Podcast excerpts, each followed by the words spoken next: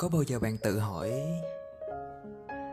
bản thân mình đã đi được đâu và đến nơi nào hay chưa? Mình đam mê và mục đích sống của mình là như thế nào? Tuổi trẻ, cái tuổi của đam mê, cái tuổi của nhiệt huyết, tuổi của những chuyến đi để thỏa mãn khát vọng của bản thân. Và tôi cũng như thế đấy. Tôi luôn hỏi bản thân mỗi ngày, mình đam mê cái gì? Mục đích của mình là gì?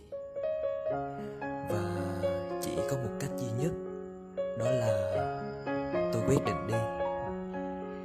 Đi để trải nghiệm, đi để tìm lại chính mình, đi để cuộc sống này mình cảm nhận nó thú vị hơn và khác biệt hơn.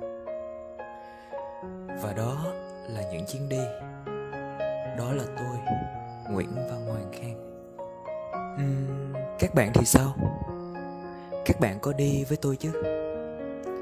Nào, hãy đi để cảm thấy bản thân mình lớn lên mỗi ngày.